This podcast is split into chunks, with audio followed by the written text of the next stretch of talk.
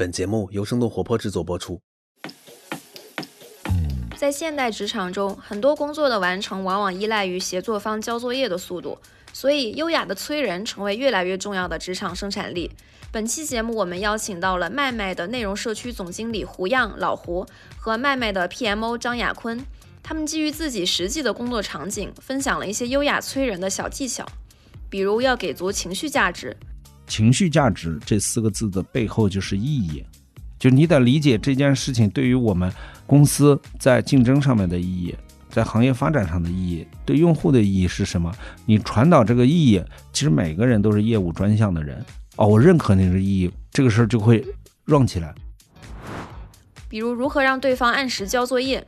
那个，如果想想要胡老师这种按期交付啊，然后那就是，比如说我需要他周五交一个作业，我周一跟他说了，那我就周三再跟他说一次，然后周四的时候说，哎呀，胡老师明天要交那个啥了，今天晚上可能得努把力了。然后呢，基本这样的情况下，你在呃执行的过程当中，你逐渐不停的去提醒他，然后呢到最后你去收作业的时候也不会很唐突。在催不动的时候，老胡也建议不要把责任都往自己身上揽。千万不要不加思索的把这些所有的东西往自己身上装，而是应该说这个问题可能是组织的问题、决策的问题、产品的问题，就事论事，到底是谁的问题？把它分门别类装好了之后，再下班回家。要知道自己和组织的关系，不要变成一个苛责自己、解决自己的人。接下来，让我们听老胡和亚坤聊一聊催人与被催的日常。他们不仅提供了很多实用的催人小技巧，还从更底层的角度帮你理解催人这件事儿的重要性和本质。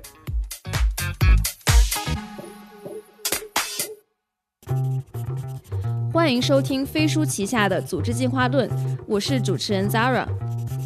这是一档专注于职场话题和企业管理的播客节目。我们邀请有干货、有故事的嘉宾来分享对于未来工作和管理方式的洞察。希望思维的碰撞可以激发出新的思考，让我们的工作更高效、更愉悦。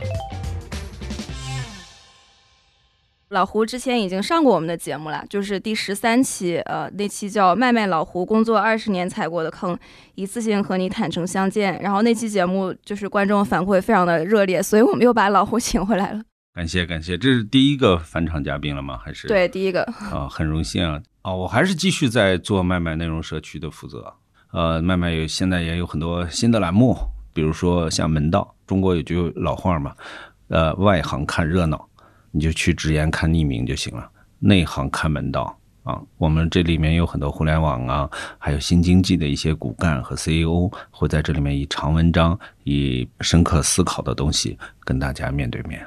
另一位嘉宾是亚坤。嗯哈喽，大家好，我是亚坤，我在麦麦做 PMO，然后我每天的工作呢，其实就是给大家布置作业，然后呢再把这个作业收回来。然后坐在我对面的胡老师呢，是那个在我工作的过程当中，我们频繁交流的 一位很优秀的学生。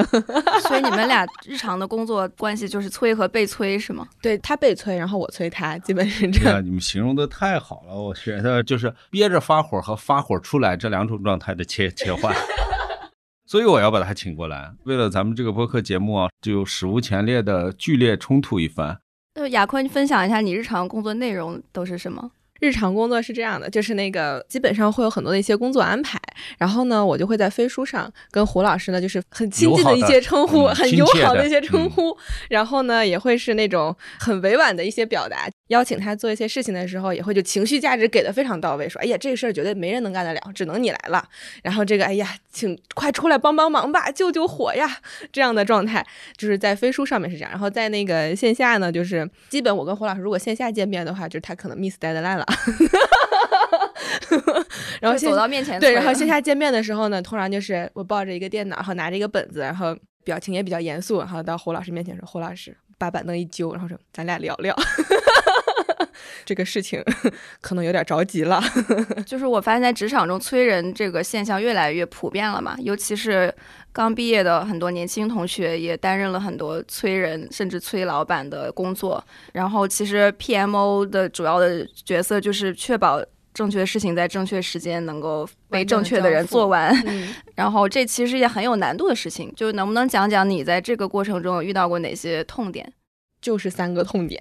第一个痛点就是怎么搞定这个人，然后第二个痛点是如何搞定这个事儿，然后第三个痛点就是如何按时交付。然后在那个我的那个过往的工作当中呢，我讲跟胡老师的故事吧。因为我老催胡老师，然后就是那个跟胡老师的交互呢，就是嗯，首先胡老师一定是对的人啊，这个问题我们不用再想办法了。然后呢，那个对的事儿呢，就是之前我跟胡老师交互的时候，我会跟胡老师说，胡老师麻烦你做一个这个事儿。然后但我这个事儿有时候就说的比较模糊，因为我想说这么高段位的大哥，我就跟大哥说一下，说整个这个事儿就行了。但是我后来发现，如果我把这个事情描述的非常模糊的时候，因为我们有一点代沟啊。有一点点的代沟，说这么含蓄，直接说就行了，受得了。然后呢，就发现这个叔叔好像没懂我，就有这个感觉。然后所以呢，就在那个做正确的事儿这件事情上，就会发现，哎，这个交付可能跟我想的不太一样。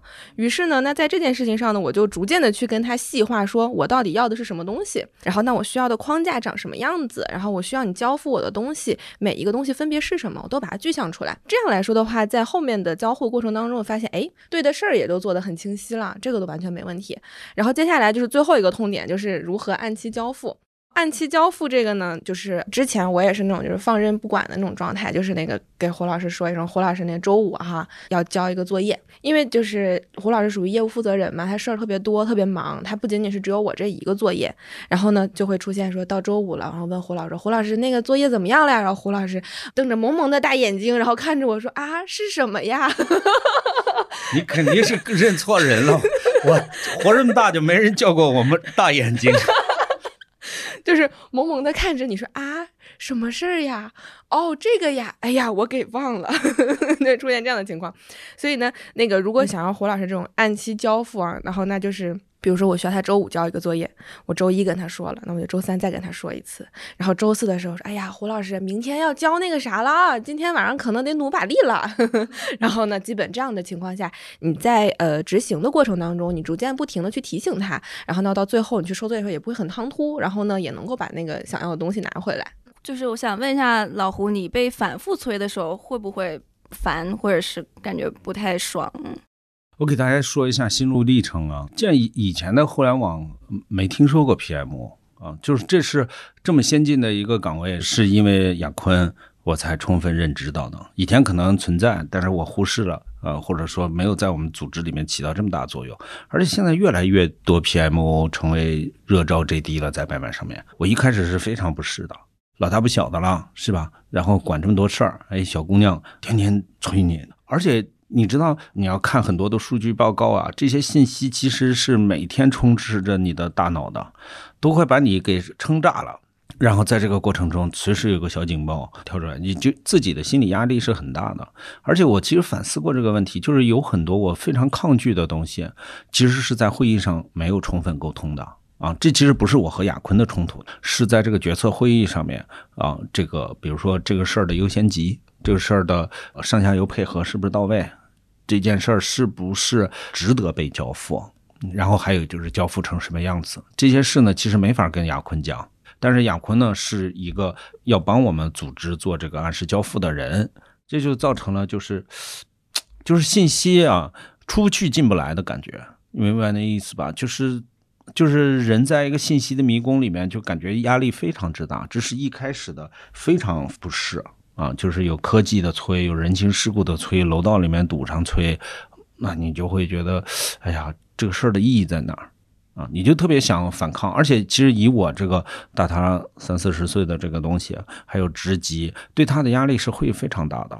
有的时候我会克制不住自己，会用自己业务的所谓的一些专业威权，或者在这个公司的话语权，然后来压制他。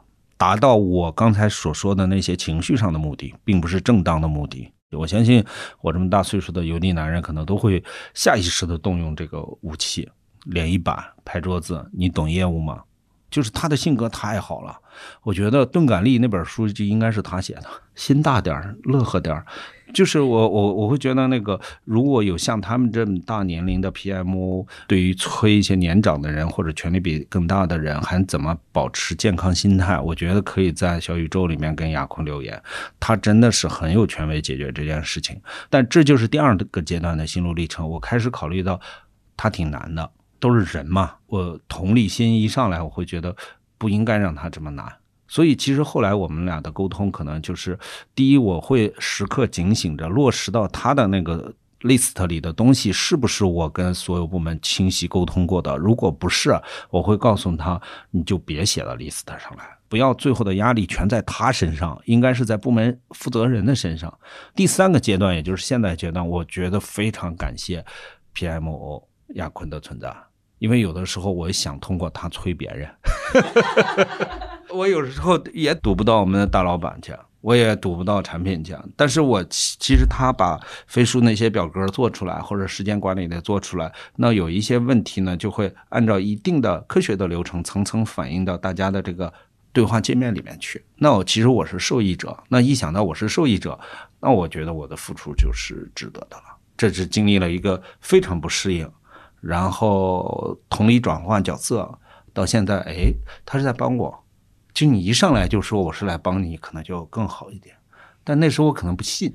那个时候就是那个我说，哎呀，胡老师，我是来帮你的，这个可以帮你把这个事儿推进的更快。然后肯你肯定当时脑袋腾就炸了，想说我明明干这个干的好好的，然后你给我过来加事儿了，你还跟我说我来帮你。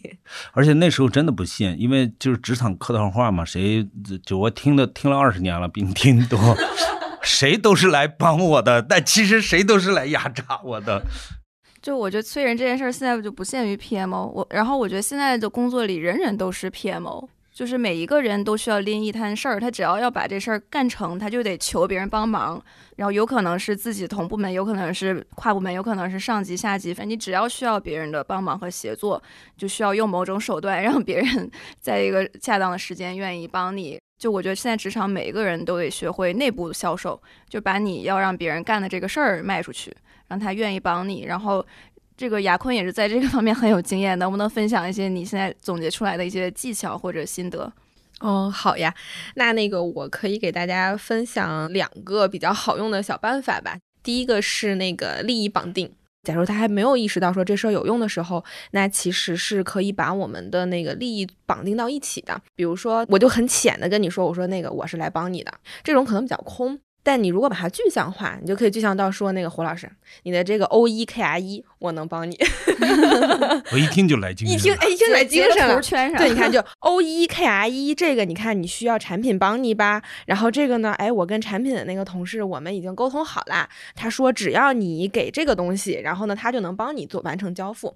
你把你能够给他提供的价值完全的具象化，然后呢，把。他需要做的事情和你想让他做的事情，这些全部都绑定在一起，让他觉得说哇，咱俩是一个 team，咱俩一头的。他受益的同时，我也受益。那这个来说的话，其实他就很强很强的那个动力去做。这是一个视角。等一下，一个一个聊，我要质疑一下。我们很多那个听众都指着听完这期回去有效催人呢，我得质疑一下。是这样子的，他不仅是面对我，他面对部门的好几个 leader，这几个 leader 的利益如果是冲突的，他说一样的话。就比如说，我是帮你的，我是帮你的，我是帮你的，但冲突不会砰自己消失，你会怎么办？因为其实大家那个虽然说有冲突，但冲突一定是局部的，因为大家做的是一个业务嘛，方向走的都是一样的，所以一定是能够在不同当中找到同的那些。你要找那个角度，是说我通过是说呃找到一个他跟别人能够明确有协同的，然后并且明确是有收益的这样的一个入手点，让他俩通过这个突破点协同起来，然后完成了一定程度的事儿之后呢，他可能连贯着带着后面的，比如他的 KR 二，哎就能够又有一些开展了。基本找到这样的一个比较好的入手点之后，我们能够把这个循环给它转起来。其实这个技巧就是主观放大一些能合作的东西。我觉得这个东西要打个补丁啊。就是放大能合作的东西，肯定是生产力的刚需。我和你的那个结合点、利益交换点是啥？被他发现了，然后我俩确实也认，那马上就会合作下来。但是其实也要把我们彼此的问题、矛盾啊，以一种委婉的方式暴露在有知情必要的人那里啊。比如说我们共同的上级，啊，比如说我们的双方，我们冷静的去思考一下。哦，这个季度这个。哦，可能定错了啊！你那儿也不 ready，我那儿也不 ready，那么是不是把这个问题想一个别的方式去解决，而不要让问题存在，不去看？有的时候，其实你不但是帮助我们曝光解决办法的人，你还是去看这个系统问题的人。如果把这个问题暴露出来，其实价值会更大。没有完美的组织，只有自欺欺人的人。啊，这个接接受质疑，可以往前 往下推进了。我觉得 这个的前提是你很了解大家的工作内容，是要非常了解。这个有什么办法？因为可能有的，比如说新人他进来，可能大家都不太认识，包括可能组织架构大家也不太清楚。啊，你这个问题问的太好了。亚坤来咱们公司才六个月、七个月，就是你别看他现在好像游刃有余的样子，自信满满的样子。他是之前另外一个行业，当然也是互联网。我们是一个社交媒体加招聘这样子的一个业务，对他来说是全新的，而且才这么几个月。然后他现在，你你们真的没哭过？没有。哇，你太厉害了！因为我想说，都是大哥，没必要。啊，觉得可以现场征婚了，各位 CEO 们，对这个女孩子要关注一下。太感谢了！你不敢说，我帮你说。哎，咱提前对好的。你真的一次没有哭过？没有，没有。啊，或者说特别委屈，或者在学习上面遇到哪些问题？因为，因为其实我感觉，其实麦麦的同事们都还挺好的，大家会有一些抵触心理，但也正常。嗯，然后那个，因为我其实，在之前的公司，然后其实有受到过一些委屈，然后那个时候也是面对说，哎呀，这咋就不配合呢？然后就是这个事儿咋就推不下去呢？然后还有就是那个。这明明这我解决不了，因为还把这个压力给到我呢。其实之前会有这样的一些状态和想法，然后那时候还那个少不经事，年轻啊，那个时候会哭。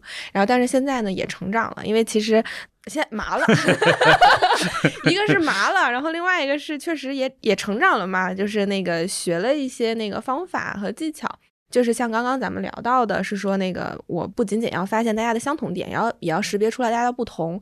然后，那它其实，在那个 PMO 我们的那个一套的执行的方法论里面，它其实就是识别风险嘛，识别风险，然后把风险明确、充分的暴露出来，然后呢，去推动这个风险的解决。那其实像我之前遇到的各种就是什么委屈啊，觉得好像干不了啊，它其实就都是风险的存在。就只要我调整心态，把它识别，哦，这是个风险，这确实不是我要解决的，那就是我把这个这个事儿。然后摆到需要解决人面前，共识一下，说你觉得是风险吧，是问题吧，咱一起想办法解决就好了。其实有一定程度上能够释放自己。哎，我觉得这个挺好的，这个非常非常重要。就是我也年轻人过来的嘛，就是我年轻的时候，呃，总是把很多工作的问题一股脑拽到自己身上，比如说下意识的埋怨你怎么这么笨，你怎么这么不会沟通，然后就带着这些委屈就回家了，上床睡觉了，走进噩梦里边了。然后呢，久而久之就会觉得自己适不适合这个工作，自己怎么厄运缠身，自己怎么这么憋屈。我觉得就是就事论事一点，千万不要不加思索的把这些所有的东西往自己身上装，而是应该说这个问题可能是组织的问题、决策的问题、产品的问题、负责人的问题、时间的问题。就事论事，到底是谁的问题？把它分门别类装好了之后，再下班回家。要不然你带的那些东西回到家，你对着镜子，你只能骂自己。那样的话，久而久之就会非常焦虑和抑郁啊。所以就是出于那个治病救人、预防的啊，别不分类，都装到自己口袋里。对，是的，嗯，确实就是中国的小孩就在咱们的那个一直受的那个教育的体系里面，其实一直提醒大家说，那个啊，遇到事儿要先自省，要成为一个解决问题的人，要知道自己和组织的关系，不要变成一个苛责自己、解决自己的人。你解决自己，你又不能戳死自己，对吧？那不就僵了吗？不能给自己太大压力。嗯，那你刚入职的时候，怎么能在短时间内了解？这个你所有协同方的工作内容，他们的目标，他们在乎什么？嗯 是这样的，就那我也可以分享给大家一个小 tip，就我也是一直以来用的，还挺好用的。就是呃，其实再往前去追溯，说那个如何有效催人的那个另外的一个方面了。另外一个方面，其实这就是那个跟大家要有一定程度的那个情感绑定，就是呃，那好吓人啊！情感绑定这四个字儿都出来了。怎么回事？这还是个职场节目吗？就是那个，因为其实大家是同事的同时，其实也一定是朋友。那那个，像比如说刚加入一个新的团队的时候，嗯，其实可以约大家弯弯，就约大家那个，因为我们我们我们麦麦在一个那个园区里，然后我们是有非常大的那个可以溜达的地方，所以呢，那个就比如说新人的小同学，你说跟那个这些老大哥，你说我跟他约一个会议室，太正式了，这样的一个场合。我一般会这样，有事儿说事儿，没事儿别吵。对，因为真的太忙了。嗯，而且就是像这样的情况下，其实大家聊的东西会很难带一些情绪，然后那就是完全就就事儿去讨论。然后那就事儿去讨论的时候呢，因为那个时间你一定限制很死，maybe 就五分钟或者十分钟，那一定没有办法去有延展。但你约他出去溜达，你就溜达一圈儿，怎么着也得有个十几分钟哈。有的时候那个你走到门口没聊完，还能再溜一圈儿，就把这个延时间延长到了二十分二十多分钟半个小时这样的状态。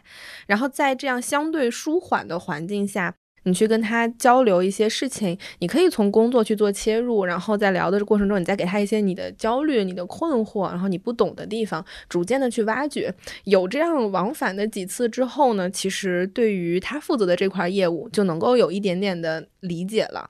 然后呢，带着这些理解，再把这些问题带着去找另外一个人，再跟他约一个这个园区里溜达两圈，然后这样的话，你能够找到说，哦。他是做这个的，他是做这个的哈，他俩之间有啥关系？然后呢，这里面的业务细节是什么样的？其实逐渐就那个联系起来了，基本上。然后健健身任务也完成了。对，就其实弯弯的目的是。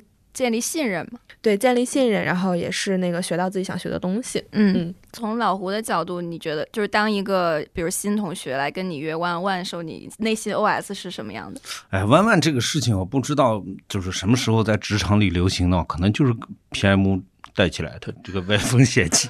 哎，我们以前叫哎出去抽根烟。哦，对对 对，对，以前是叫这样的。对，出去坐会儿，就是弯弯始终还是有点这种压力的。但是我们好像又越来越离不开他啊，就是真诚的、放松的、一对一的、安全的交流一些，除了就是工作工作之之内的一些，比如说个人优先级呀、工作意义呀、个人使命感啊，这这些特别底层的东西。所以其实弯弯非常非常非常重要，就是有如果有一个人频繁的跟你产生各种各样的冲突，弯弯是一定需要的啊。弯到什么程度呢？就是默契出现了。就弯到什么 哪儿不对？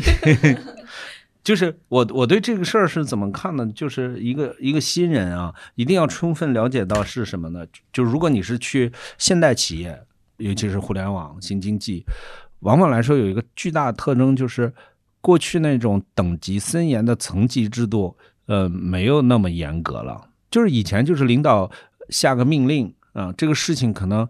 三到五年内，这个业务模型就没变过，非常固定啊，产量也是固定的，市场的需求也大致没什么变化，你就按照领导人布置的这个东西干就完了。但是我们是知识类的，或者叫探索类的，或者说叫社交类的，它其实是很多人自由组合。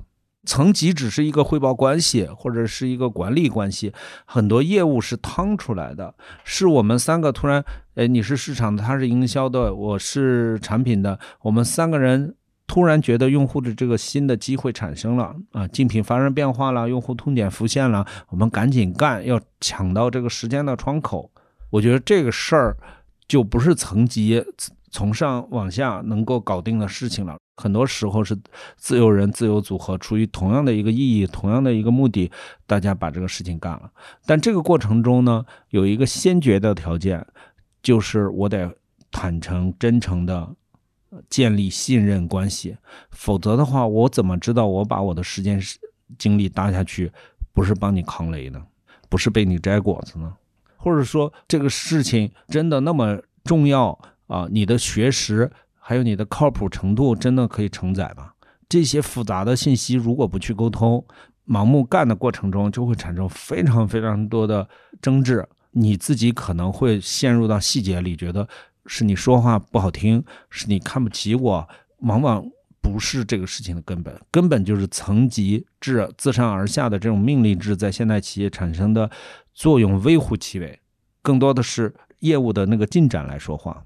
那我们需要自由组合，自由组合的一个前提就是充分的沟通、充分的信任，然后彼此的专业把这个事情干成。所以 PMO 就是要帮助我们企业建立这样子好的氛围、好的文化，弯弯是一种办法。所以很多时候别人找我弯弯，尤其是我都老老头了嘛，一个年轻人找我，他一定是有过不去的坎儿，他一定是想了很久才会下这个决定。我们约比我们年轻和下呃减一的人，其实是很容易嘛，来我找你说个事儿，哎，小陈也给我找你说个事儿，我们没有什么心理负担。但是自下往上的，年轻往老的，他说出我要跟你妈妈，一定是很严重的事情了，啊，所以你得认真对待啊。我就是跟那个过四十的人听这个节目，认真对待就对了。而且我觉得这个其实挺需要勇气的，嗯，而且也需要很很强的主动性。你觉得社恐能做 PMO 吗？其实其实也可以啊，但是确实那个呃接触到的 PMO 的小伙伴，就性格相对都是外向一些的。但其实也会有，就是因为我们之前也有一个同事，然后他是那种相对社恐一点的那样的一个状态，然后就跟别人说话，然后就会脸红。其实他就是。用比较多的一些方法，就是他在那个跟别人聊天的时候，你像我跟别人聊天，就是那个咱能先聊会儿生活，能先聊一会儿那个当前的时下热点啊什么这这些都能聊。容易油腻啊，但容易开场过热，聊着聊着，哎呀下班了。呃，像那种就偏社恐一点的 PMO 的话，他们就是会先我先从事儿。我先从事儿为入手，就是我上来就是开开门见山就告诉你说我来找你是干嘛的，然后呢由这些事儿逐渐的聊下去，逐渐的会变得更加的热络。因为其实不管是那个社恐还是社牛，它其实本质上来说都是社牛，就是那个咱俩关系没那么近的时候，我也能够很嗨。然后呢社恐的话，就是当我们的关系也很近了之后，其实也就没有社恐这样的一个状态了。所以其实社恐也是可以做 PMO 的。我我对这个事情有一点自己的个人看法，我觉得外向和内向都适应职场。有一个关键的一个心法，就是内向也好，外向也好，把对方放到有多重要，我觉得这是非常重要的。比如说，外向虽然容易跟别人打成一片，关系热闹，但他也容易那个思维发散，把话题带偏，然后时间久了，有一些技巧被人发现了，会被人。打上标签，你这个人太油腻了啊，油嘴滑舌的，更不设了防了就不好合作。这是外向的优点和缺点。内向的缺点显而易见，他说话紧张，他不愿意跟别人产生那么密切的交往。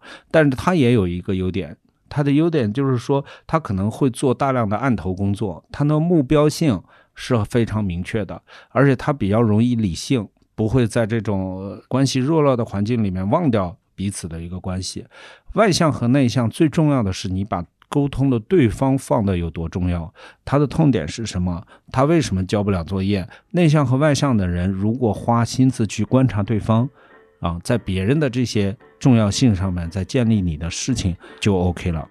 对，其实我觉得内向也有他的优点嘛，就外向的人有时候会让人觉得有点过于对，就是接不住，太过于热闹了，过于热闹了，对。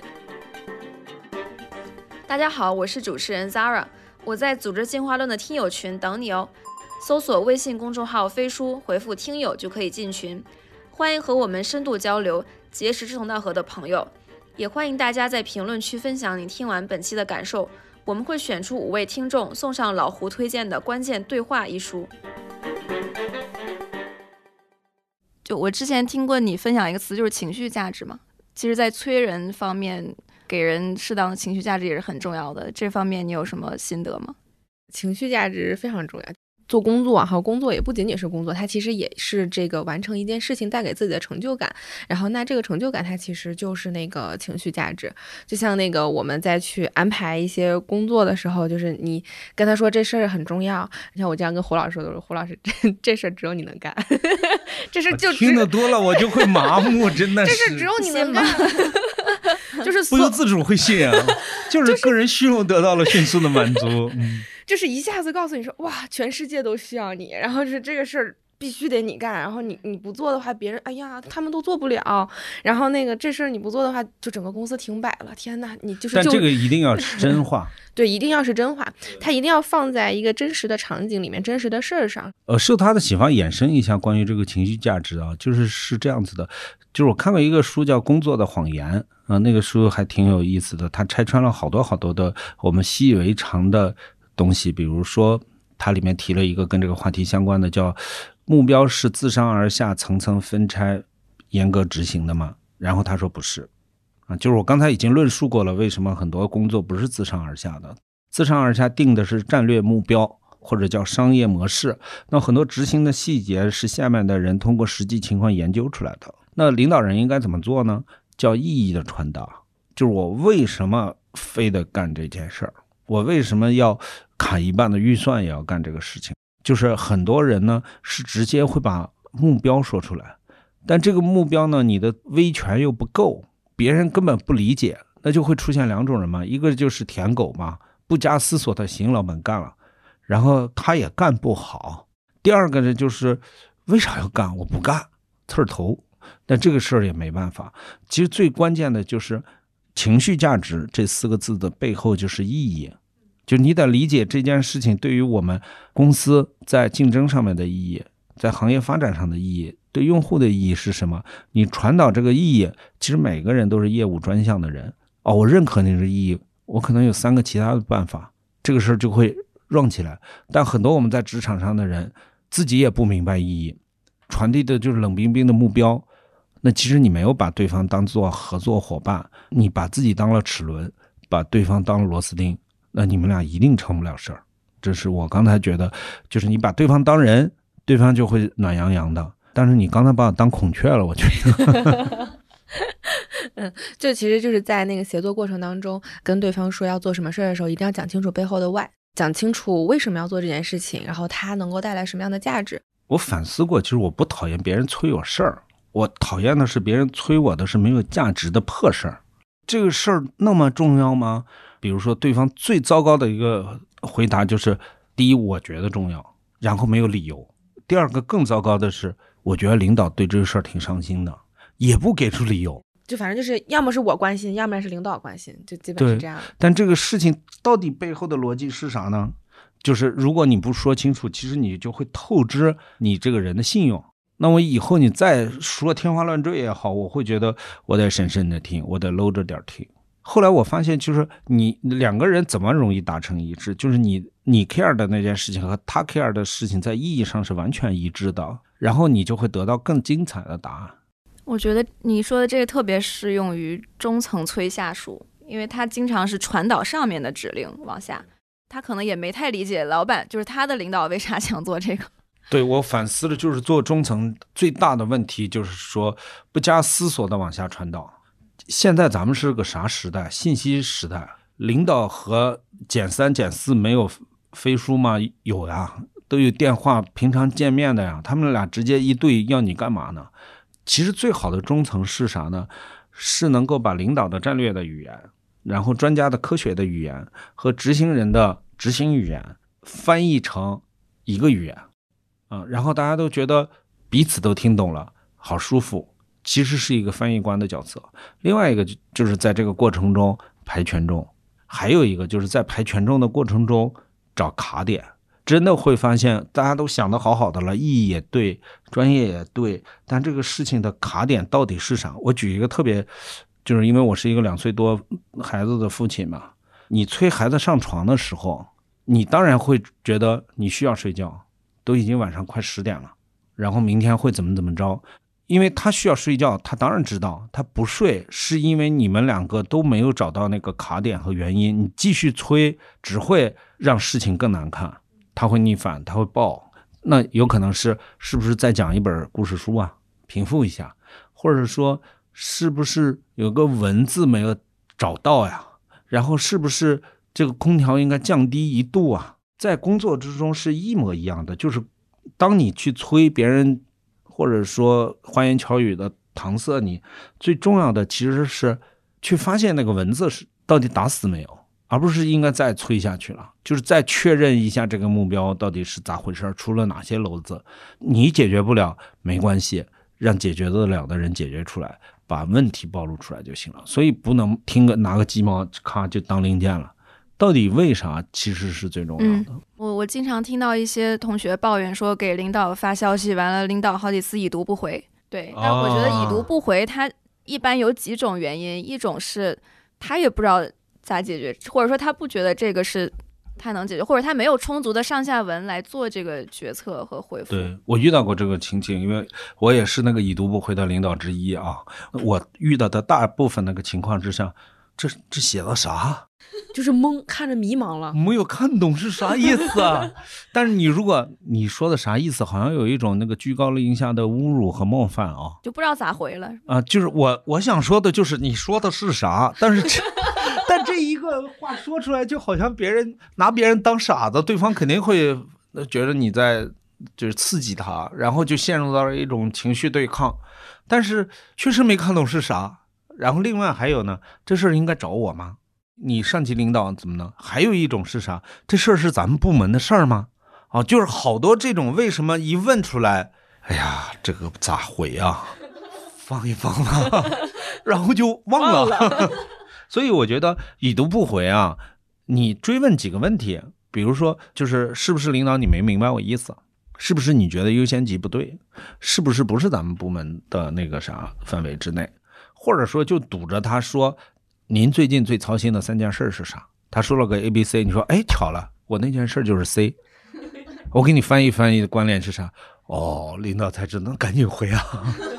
但是你一听完，这事跟 N、B、C 完全不一样，你那是 E、F、G，那你就你想想再汇报吧。呃，很多领导他是个信息节点，他的时间和能力、精力就那么点儿，你要挤进他的前三，这个事儿才能动。其实这个衍生的一个话题就是怎么有效的催上级。首先，就很多同学会有个心理障碍，可能一次他不回，他就不敢再问了，然后这事儿就不了了之了，然后就影响进度了。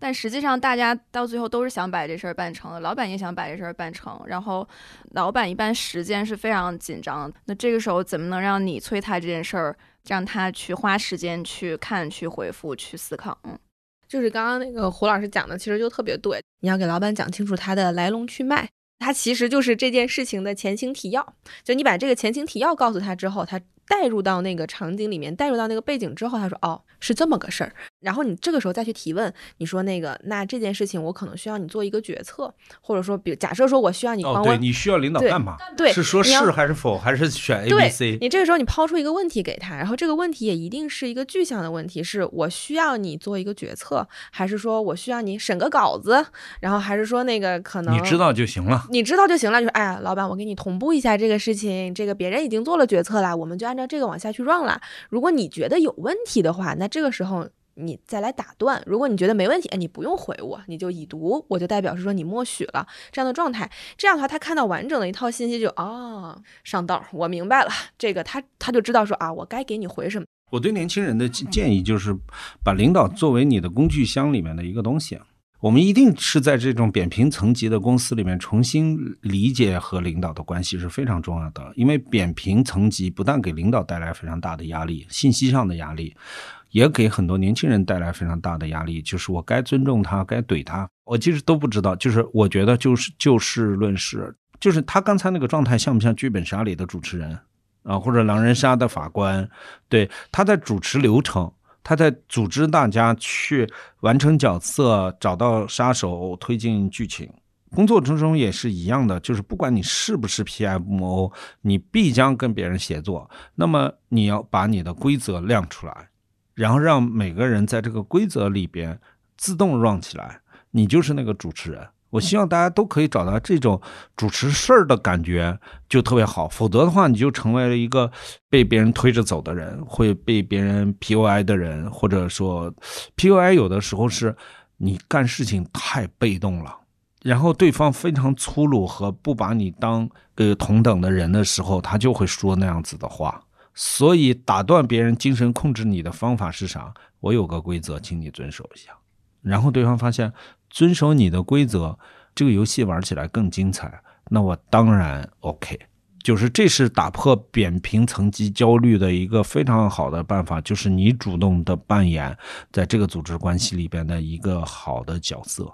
自己掌握主动权很重要，就推动事情发生是一个很重要的能力。对，然后日常催老板还有一个痛点就是 deadline。其实我发现那个。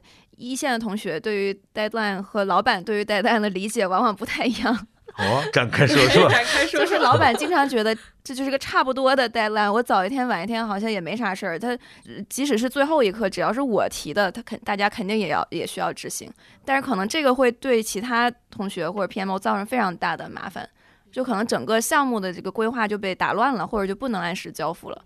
所以你怎么把这种 deadline 的理念灌输给老板？明白，其实是是这样的，就是那个，其实就它就是一个宽泛的时间。比如说周五，然后大家要交付一个东西，然后那这件事情呢，其实对于老板和对于一线的同学的理解是不一样的。你像对于老板来说的话啊，那个星期五好，我星期五晚上十二点之前我给他说一声就行了呗，给给个回复就行了，那我算是 close 掉我的这个要做的事儿了。然后，但是对于一线同学来说可能不一样。他可能是需要在星期五的早上就接收到这个明确的决策，知道答案的这个时间，然后呢，在这一天我还要再去安排这个事儿后续的一些准备工作，可能都是要做的。这是因为大家的那个站的视角不同，然后面对的这个 scope 不一样。就是我面对这个事儿，我要做的。再去做的后续的事儿不一样，啥叫 scope？Sorry，就就那个你呃范围，就是像是你对这个事儿的范围不一样。当大家面对这件事情，他后续要做的事儿不一样的时候，其实你在前置去给这个事儿的回应的时间节点的判断就会不一样。然后那这个时候其实可以用一个方法，就是当我知道说老板做这事儿，他就给个决策，完了他后面再也不管了。那这个决策时间，如果说对于后面的同学在做执行的时候会有依赖的话，我可以把他的时间往前提。就我告诉老板说啊，那个老板，这个事儿我们周五要进入到下一阶段了，那可能需要你在周四的晚上，你给我一个答案，然后我拿着这个答案，然后我在周五的早晨，哎，告诉后面的同学说，你们这个有这样的一个答案了，然后你可以再往后，他其实就是把这个呃彼此之间的依赖关系理清楚，然后让那个在对对的人，然后在对的时间去交付这件事情，给老板一个更早的 deadline。这个 deadline 这个词儿太罪恶了，就听起来好好吓人啊！死死线，死线，干不上得死那儿。但其实更形象的用中文叫时间管理啊，就是你要一个一个一个交付的时间越具体越好，而不是一个死那儿。那死那儿了咋上班啊？对，所以很多人拿着这个 deadline 就是特别机械的理解为盖戳行为，就到点了你没叫我给你盖个戳，你不合格。但接下来的事儿呢，照样照样还是给卡住了，时间还是要浪费的，所以要做避免时间浪费的时间管理，这才是带得来的最重要的作用。其实我自己的自己希望 PMO 和我一起来做的，或者我觉得我们 PMO 可以我很好的帮助我的，其实就是时间管理。第一呢，它可能会给我一个结构的范围，就是这个事情大概会花多长时间，跟别的部门的关系是是啥，一个月啊，两个月。啊，或者说三周，然后呢，他会帮我把这个三周分解成，比如说三个单元啊，每个单元再来每周来催我，我会觉得很好，因为他帮我做了个进进程管理，然后在这个过程中，每个单元的具体交付用途是上会呢，还是见投资人呢，还是那有的时候确实可以晚几天交，有的时候确实要提前一天交，这个具体的用途如果他没有跟相关部门的人刺探清楚，那我是不信任他的。但如果他反过来想，如果他刺探的非常清楚，他简直是我的时间管理大师，他是我一个事业的外挂，那我肯定听他的。我可能会产生一种特别好玩的依赖关系，就是，哎，你看我这个啥时候交？产品那边是是着急呢还是不急呢？然后他可能已经问完了产品甚至技术的一些开发的进程，说老胡你别急啊，他们且得一周呢。哎，我就会觉得我掌握了这个公司更多的情报，那我当然觉得好样的啊！这是我一个账号的哥们儿，就很油腻的一个结尾，不知道咋回事，说很多话就说的特别的土，跟跟跟打仗一样。我觉得有一个很重要概念叫依赖关系。我觉得，呃，很多事儿它其实是依赖别人做完了这个下一个事儿才能发生，它是一环扣一环的。这个时候，如果仅仅是说这个事儿 deadline 这个时候不解释原因的话，大家可能就不信这事儿有那么急吗？但如果你把这个依赖关系解释清楚，就如果你这时间不完成，那谁谁就没法干啥，谁谁就没法干啥，然后客户就会怎么样，就是它是怎么会影响到业务结果的？可能把这个依赖关系解释清楚了，这个 deadline 也会更有这个说服说服力。就你知道，我们互联网公司其实它的生产线啊是看不见的，就是你不像你去富士康或者福特，生产线就摆那儿了，你这个螺丝拧不上，下一个就是没活干，然后出品不出来，你就你自己就是眼见为实的知道自己应该干嘛交货。我们有一条生产线，但是看不见也摸不着。但如果 PMO 不把它具象的形象的展现出来，大家就会质疑你干嘛来了。但我们现在展现出来就是飞书文档。啊，飞书文档的时间啊、圈啊的，哎呀，每天打开跟打开一个怎么说呢？当打开一个易筋经一样的大英百科全书一样的，谁干活谁不干活，你干的啥，我就一目了然，都不用去问你了。我倒觉得挺好。嗯，其实你刚才说的这个生产线的概念，我觉得它是很需要工具去可视化的。就是其实 PMO 也有一些专业的工具嘛，比如说我们那个有一个飞书项目，它其实就是能把这个看不见摸不着的流水线，用一个很直观的方式呈现出一个流程图，然后每个节点需要谁干嘛，然后 PMO 就可以去把控这些节点。我觉得这个特别抚慰一个自我认知为螺丝钉的一个小员工，因为我们很多在职场里面的抑郁、不满、骂老板啊、卖卖吐槽，都来源于啥呢？就来源于我不知道我自己干的这事情有多重要，前不挨村后不挨店的那个感觉，就不像坐一板凳坐一汽车，我知道我在拧螺丝，我知道我在敲木头，然后出来之后我知道它卖的好还是不好。但是做一个互联网产品，甚至一个巨大公司的一环，如果没有这种可视化的东西，没有领导给你讲意义，没有 PMO 告诉你上下游的关系，把就是共同把生产线呈现出来。然后自己就会觉得自己特别没有意义，就是倦怠社会或者叫工作焦虑。我觉得根本性的源头就是自己不知道自己多有用，自己不知道自己做的事情对社会对价值有什么意义。举个例子来说，这个事儿一点都不抽象。你跟你的那个不在这个行业的男朋友、同学、发小、老老师、爸爸妈妈，你三句话发现说不清楚，你说不清楚，你还堂而皇之的去上班儿。你自己的表演会崩溃的，就是幸福感最高的几个职业啊，中西方都是这样的。呃，消防员、解放军、警察，因为他真能够看得见自己的劳动成果。对社会产生什么作用？而且社会对他的工作性质认知是非常之清晰的。你说一 PMO，我们聊了半天了，啥是 P，啥是 M，啥是 O？我感觉我们播客可能一半人还是晕的。你你要不要解释一下？P 是那个 project，就是项目，然后那个 M 是 management，就是管理，然后 O 呢是叫 office，所以我们的那个整个中文呢是那个项目管理办公室。嗯，因为它其实是集合了很多的职能在里面，所以叫办公。是 这样的一个感，他对他其实是个人，对，哎，我是一个办公室，但我其实是个人，嗯，原来是这样，我理解的三个词儿都不对，我理解是 master owner，感觉都是管我的，就刚刚胡老师说的特别对啊，那其实就是呃，我们要想尽一切办法让大家能够看到你做的这件事情它背后的那个全貌是什么。然后找清楚自己的那个位置，它一定都是有自己的不可替代性的。然后把这个不可替代的价值，然后透传到位。其实大家再去做工作的时候，就会很清晰。这 好像是我们公司特有的一个黑话啊，透传。你们用吗？这个字儿？你们用透传吗？很比较少。你理你理解为什么？可以说说吗？就是传导嘛。传导为啥要加个透？它是个结果前置的一个短语，你发现吗？就是传，但得透。传透。对，是不是 OKR 在这个里面起到一些作用？对，起到非常大的作用。就是 OKR，因为它其实逐层的拆解嘛。然后那那个呃，你在看自己 OKR 的时候，你往上看一层，你就知道说啊，那在这个我做这件事情链条的上一层，它的宏观的视角看起来是什么样？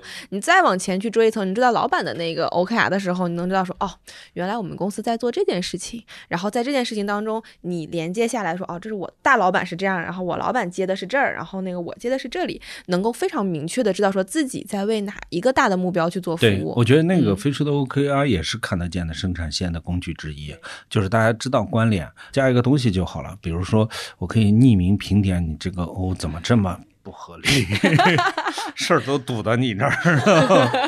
然后我加一个，就是我们老是我们咬合咬合，咬合咬合，咬合其实在质疑你的 O 嘛，或者说在质疑我这个事儿你怎么不写到你的 O 里面？你连一个 KA 都没有，你咋跟我嘚嘚聊啥呢？所以，但是你你可能按照你上面的意思，你把这个 O 已经写成了。如果飞书加一个就是匿名给你添一 O，然后还能征集投票，我看你写不写进去。但这个可能产生很多压力啊，这个这个飞飞书产品经理就谨慎啊，排期。对，我想再问问老胡，这个因为你是一个业务负责人，应该也有很多下属，就是你在催下属方面有遇到过什么痛点吗？然后有没有什么心得？哎呀，我就你这么一问，我就好多事儿还得催去。就我周一布置个事儿，然后呢，我把催的时间考虑到他们的思考，考虑到他们的交付，然后我可能是周五上会要要，因为他催我嘛，就我面对 对面这个，然后我必须在周三的时候问一下进程进程到什么地步，有什么困难啊，理解了没，聊一聊啊，这是我会在。不是说结果验收，是过程验收，这是我觉得是行之有效的一个办法。但其实很多催，很多催都建立在我能不能够给他充分沟通前提。你领了我这个任务，很多人是或是 get 收到，但是他走出这这个门儿。之前你得知道他是哪个程度的收到，有有一种收到就是嘴上的收到，行好啊，就回来就群里面回个一。还有一种就是，哎呀，咋又是这个？我都说了多少遍这事儿不能干，行行行行行，这也是一种程度。还有一种程度，哎呀，早应该这样子了，咋太棒了，我马上给你交出来。啥？你周三要，我晚上给你，就是达成这种一致，我觉得才行。就是什么事儿百分之八十的。重要的事儿得达到刚才第三个程度才行，否则所有的催都是无效的。就是在我的管理管理价值观上，我是认为这样子的。因为貌合神离的配合，我就迟早得离。是吧？就咱们得传递一点婚姻价值、婚婚姻幸福的观念。大家都是成年人，不要互相欺骗。你认就是认，你不认就不认。我可以改的，我可以不不要求这个。我们面对的并不是你把这个事儿办了，我们面对的是用户体验能不能达成，我们的商业目的能不能履约。我们一直这么多年的互联网，一直强调的是用户体验为王。但其实我今天特别想借这个节目说一句话：如果工作体验很差，不可能有好的用户体验，因为你的人都不认可这件事情的价值和意义，只会机械的执行执行上，要么是领导脑袋一拍的幼稚的想法，要么是从竞争对手那儿抄来的，要么是我明知道这个不合理，但是你还要我要晋升，我把数据给你造出来。假造了一个用户体验往上交，然后你还不知道。嗯，就是大家在面向用户的时候，会把在公司里这种情绪带过去的。对，是的，是的，就是好多饭馆有一个非常朴实的逻辑：你希望你的食客们、顾客们得到笑脸相迎、充分话语的服务，但是如果你传菜的那个服务生被你骂的跟孙子一样的，他又发泄不到你头上。他只会怎么样发泄到顾客身上？那你怎么会有好的整体的服务？是不可能的。比如说像海底捞呀，或者一些好的企业，它一定是很人性的。要么他高度认可这个事情的意义，我干这个事儿我骄傲，发自内心的想为用户创造点服务，用户的体验能差吗？那你在日常工作里，就是实实操层面，怎么给员工传导这种价值感？就是我会第一个就是商量，啊，就是我不是说我定好的，而是说我先跟他们说这一季度干完了，你们觉得哪些事最有最值得你们个体骄傲？无论从性价比，无论从用户体验，还是社会价值，还是从个人的这个满意度上，你们觉得哪些事儿最重要？还有哪些事儿可以用这样的经验继续达到一个好的成果？然后我才会觉得我的团队能干这些事儿。第一次是意义上面商量，第二次是究竟怎么干的商量。然后，那你别着急，你给我一个你觉得应该干的效果是什么，和你的需求是什么。就是有一种感觉，就是我和孩子玩乐高，如果都是我来，我搭的再精彩，没有意义的嘛。应该是你想搭个什么，我觉得不错。你看我帮你干嘛？我去把红色的积木都给你放在眼前。好的，那才是乐高的意义嘛。我认为呢，在现代企业里面，所有的中层、所有的领导，就跟五星五星级酒店的那些大堂经理没什么区别。你要把你的员工服务好了，自然用户体验才会好。我觉得应该飞书反向评一下，或者我们慢慢反向评一下，就是五星级领导服务品质，只要评出来，这个公司一定是超级牛逼的。而且，并且，因为一线的同学他能够看到的真实的案例，能看到真实的现象更多，那他想的那些观点和想法，想的那些方式，一定是更加的那个更加具象、更加可落地，然后也更加贴合用户的需求的。由他们自己去想，然后自己去发现，说我要这么干。然后呢，那对于老板来说，他就是我支持你，我帮你做好后勤，你需要什么资源，我帮你去 argue，我帮你去争取。那这样来说，他整个团队的那个主观能动性啊，包括他。团队那个战斗力也都会非常非常的强，然后就变成员工催老板了。对，反向哎，老板你答应我那个事儿。而且我觉得可以反向侦查一下，就是现在零零后、九零后不是反向滴滴公司嘛？就是这个公司和这个领导，如果把事情不能这样让大家充分参与、反向服务，他那个事儿一定是一个他没想清楚，要么就是对社会没有价值的事儿。这种公司就别去，因为好的公司。都有好的产品，好的产品一定是解决某个生产生活的社会痛点的，这才是我们把青春献到这儿的意义和价值。他没想清楚，他当然不服你，因为我们在卖卖啊，就我们的工作就是整天看大量的负面的东西。啊，就别人就说你们天天看看麦麦，你们不抑郁吗？啊，你们这全国最大的那个职场负面情绪的中心，然后我就不看了，你给我来点正能量。我觉得真正的正能量是面对问题有解法。其实这些问题暴露出来，才会有真正的解法出现。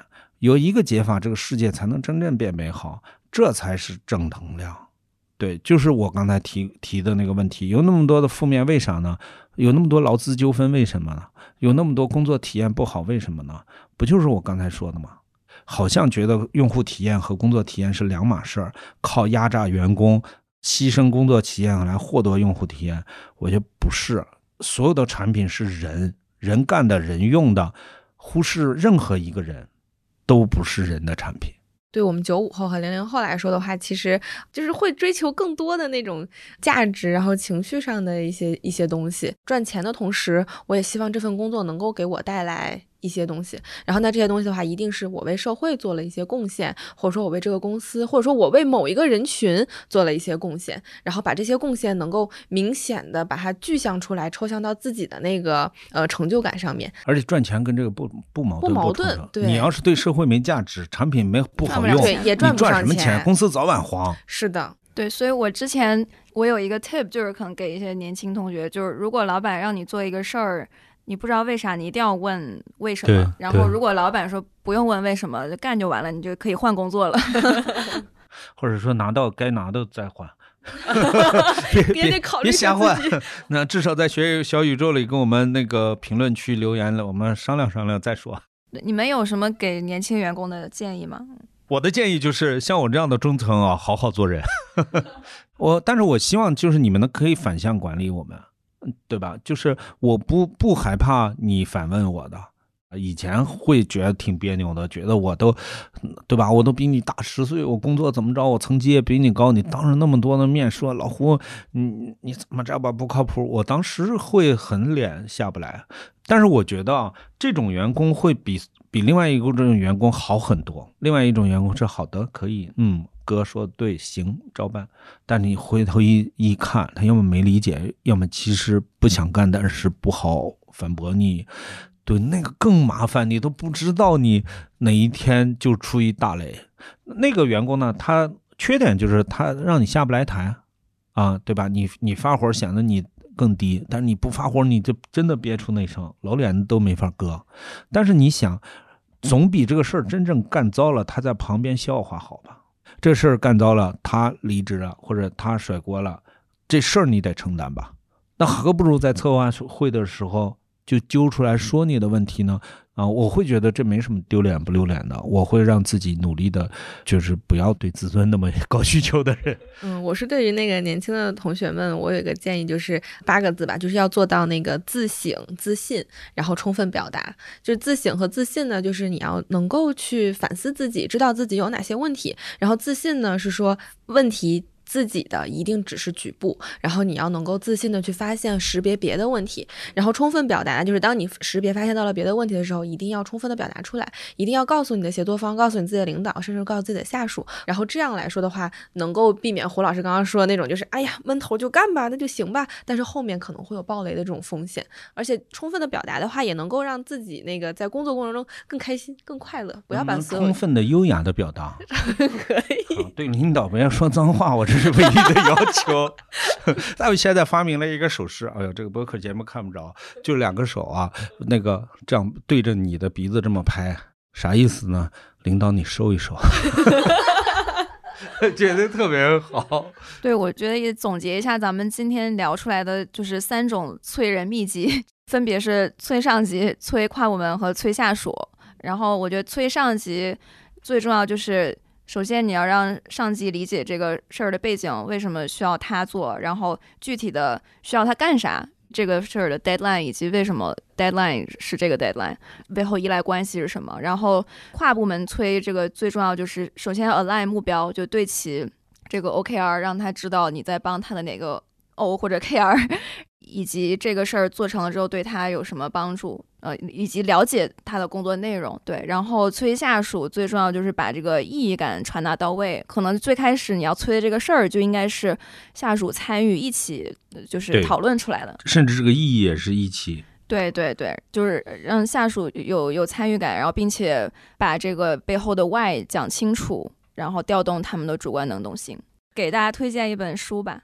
那个，那我给大家推荐一本工具书吧，就是那个项目管理，然后 PM Book，就是那个 PM，然后 BOK 这本书。然后这本书的话，呃，我比较建议就是那个刚刚入职场，或者说是那个对于项目管理其实有一些困惑的同学可以去读一读。然后这本书里面的话，它其实会有非常多项目管理的方法，然后还有一些工具这样的一些介绍，可以先了解一下这些都有啥，然后呢，咱们再去读其他的一些应用层面的一些书后，再去看说啊，这事儿咱咋用。怎么用到工作里？嗯，我觉得 PMO 肯定是一个越来越炙手可热的工作。我指的是好的，像我们亚坤这样子的 PMO，就因为有很多呃互联网公司可能也要去自组织人嘛，靠的其实就是 PMO 的这个组织的角色。还有一些就是在新经济领域、传统制造业转型数字化企业的时候，他硬件到位了，技术到位了，但是他招的年轻人对他的管理。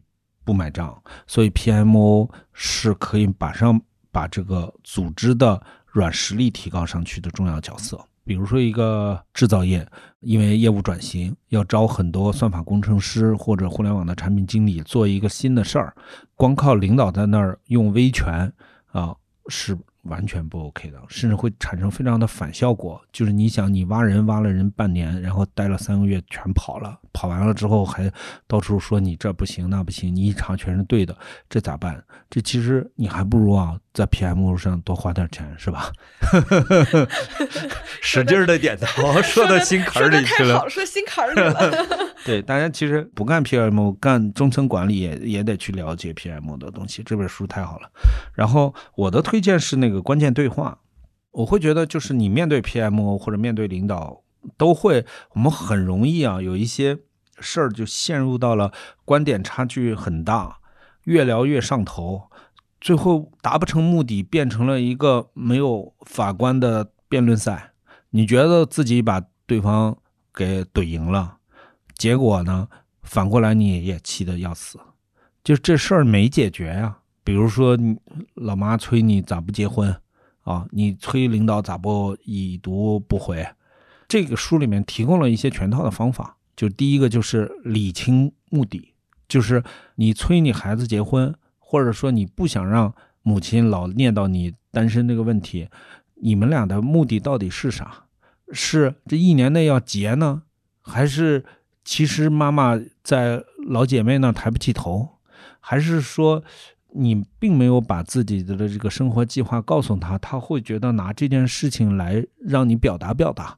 啊，我觉得这个目标的理清是非常重要的。生活和工作都同样重要。第二个就是你有没有创造一个好的氛围，啊，就是跟妈妈的对话啊，你别问了啊，你别催了，你别说了，你啥都不跟我说，你那怎么能？我我觉得这已经开始戏剧化，已经上头了。氛围是特别重要的。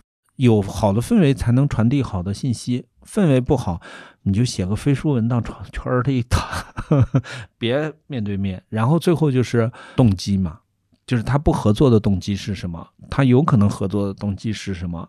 在这个过程中找出来，我觉得设计好关键对话会对大家很有帮助。如果我二十来岁看了这本书，我真的是少走好多弯路。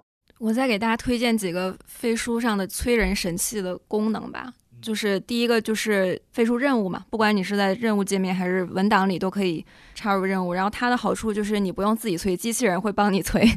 就只要你把这个 deadline 和负责人写上，它就会在那个固定时间就自动的提醒那个人，然后就省去你自己就是来回去问嘛。然后还有就是一些项目管理的工具，比如说用多维表格，你可以画一些甘特图，以及设一些自动的时间节点的 bot 提醒。呃，如果你是个复杂产研团队，就一百人以上产研团队也。可以用飞书项目去把整个产业流程可视化呈现出来，然后就适合大型的项目。还有一些可能大家想不太到的，就比如说我最近发现飞书日历其实也是一个挺好的 催人工具，因为我们是市场部，我们日常一个经常催人的场景是催老板审稿，就催他审核一个内容。但审核内容这件事儿，一般来说它都需要就是一长段的时间，比如十几二十甚至半个小时。然后如果你只是消息发。告诉他说：“你看一下这个，他可能就这个消息都看不到。对，所以这个时候就是也可以试一下，在老板日程上定一个 日历，然后见缝插针的发一个。他其实这个日历最好的就是你知道他这个时候是忙着呢还是闲着。对对对对，然后你就可以在他闲着的时候给他插一个，然后并且写清楚这个时候需要你具体干嘛，给什么反馈，然后把链接都附上。因为老板不一定看消息，但是日历他是会看的。”然后还有就是飞书表情，就是就可以多发一些这种哭啊、卑微的 表情啊等等。太可爱用了。哦，飞书视频会议的时候有一个特别好玩的，因为前几天都是居家嘛，然后老板在那儿说话也不留你空，然后你有一种强烈的情绪想表达，你就反复的按那个表情，然后就有一种直播间的那种快感。写成多少个？对他那个成的那个特。你有没有催人的时候喜欢用的表情？有没有特别有效的？嗯，我就是有两个，第一个是就那个捂捂嘴哭，第一个是捂嘴哭，表达卑微。然后还有一个就那个灵光一闪的那个，就是哎，我有一个小想法，你听一听。然后我就是黑眼圈。好的，感谢两位今天的分享，我们先聊到这儿，谢谢，拜拜，拜拜。本期的组织进化论就到这里。如果你喜欢这档节目，欢迎转发给身边感兴趣的朋友。我们也期待你在节目下方的精彩留言，同时也邀请大家加入我们的听友群，请添加我们的小助手为好友，微信号是飞书 OKR 的全拼。在这里，你可以跟我们深度交流，结识志同道合的朋友。也欢迎大家关注飞书的微信公众号，或者访问飞书官网飞书点 cn。感谢大家的收听，我们下期再见。